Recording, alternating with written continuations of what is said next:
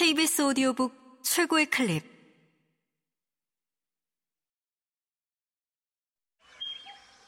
KBS 오디오북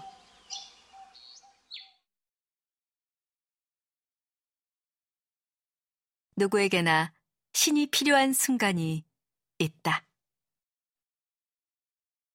에릭 와이너 지음, 신소윤 읽음. 부엌에 가보니 크리스핀 수도사가 커다란 컵에 커피를 따른 뒤 시리얼 그릇을 공격하고 있다. 그가 주위를 구경시켜 주겠다고 하기에 나는 좋다고 한다. 우리는 수도원 밖으로 나간다. 무거운 나무 문이 등 뒤에서 단단하고 왠지 불길한 소리로 쿵 하고 닫힌다.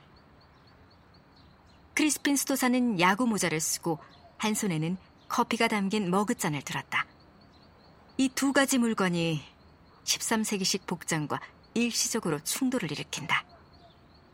그의 허리에는 성 프란체스코가 살던 시대의 수도사들과 똑같이 굵은 줄이 메어져 있다. 우리는 모퉁이를 돌아 렐프의 구두수선집에 들른다. 렐프는 기억도 나지 않을 만큼 오랫동안 사우스 브롱크스에 살았으며 지금까지 여섯 번 강도를 당했다. 그는 목에 칼이 되어져 있는 신용을 하며 강도당한 이야기를 한다. 우리는 그에게 작별 인사를 하고 멜로즈 에버뉴를 따라 남쪽으로 걷는다. 크리스핀 수도사는 렐프가 수도사들의 샌드를 무료로 고쳐준다고 말한다.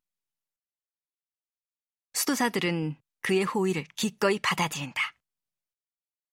프란체스코의 수도사들은 사람들에게서 공짜로 물건을 얻어내는 재주로 명성이 높은데 그런 명성을 누릴 자격이 충분하다. 이곳의 수도사들 자신도 이걸 소재로 농담을 즐겨한다. 도미니코 회의 신부가 이발소에 들어갔다. 머리를 자른 뒤 그가 돈을 내려고 하자 이발사가 성직자에게서 돈을 받을 수는 없다고 말한다. 다음 날 아침 이발사는 자신의 가게 문 앞에 꽃다발이 놓여 있는 것을 발견한다. 그의 다음 손님은 예수의 신부다.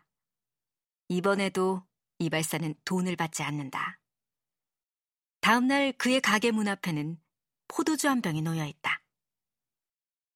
그 다음에는 프란체스코의 수도사가 머리를 자르려고 그의 가게에 들어온다. 이발사는 이번에도 돈을 받지 않는다. 다음 날 아침, 그의 가게 문 앞에는 수도사 20명이 서 있다. 수도사들은 이 우스갯소리를 들을 때마다 웃음을 터뜨린다. 이미 수십 번이나 들은 이야기인데도. 이 이야기가 재미있는 건 이것이 사실이기 때문이다. 프란체스코의 수도사들은 남에게서 공짜로 무언가를 얻어내는 기술이 끝내준다. 하지만 그들이 그런 짓을 하는 것은 하느님을 위해서이기 때문에 모든 것이 용서받는다.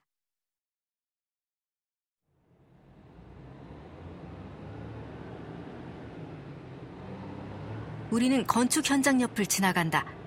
10여 채 건물들이 높이 솟아있다. 모두 크기도 똑같고 칙칙한 것도 똑같다.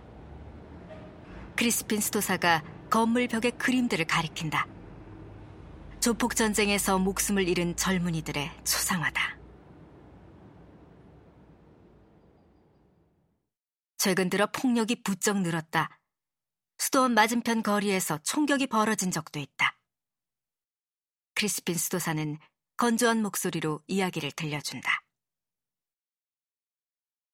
평범한 가정이 조폭 전쟁에 휘말려서 어느 날 아침 식구들이 일어나 보면 아파트 문 밑에 휘발유가 부어져 있고 다음번에는 불을 붙이겠다는 쪽지가 놓여 있는 경우가 드물지 않다고.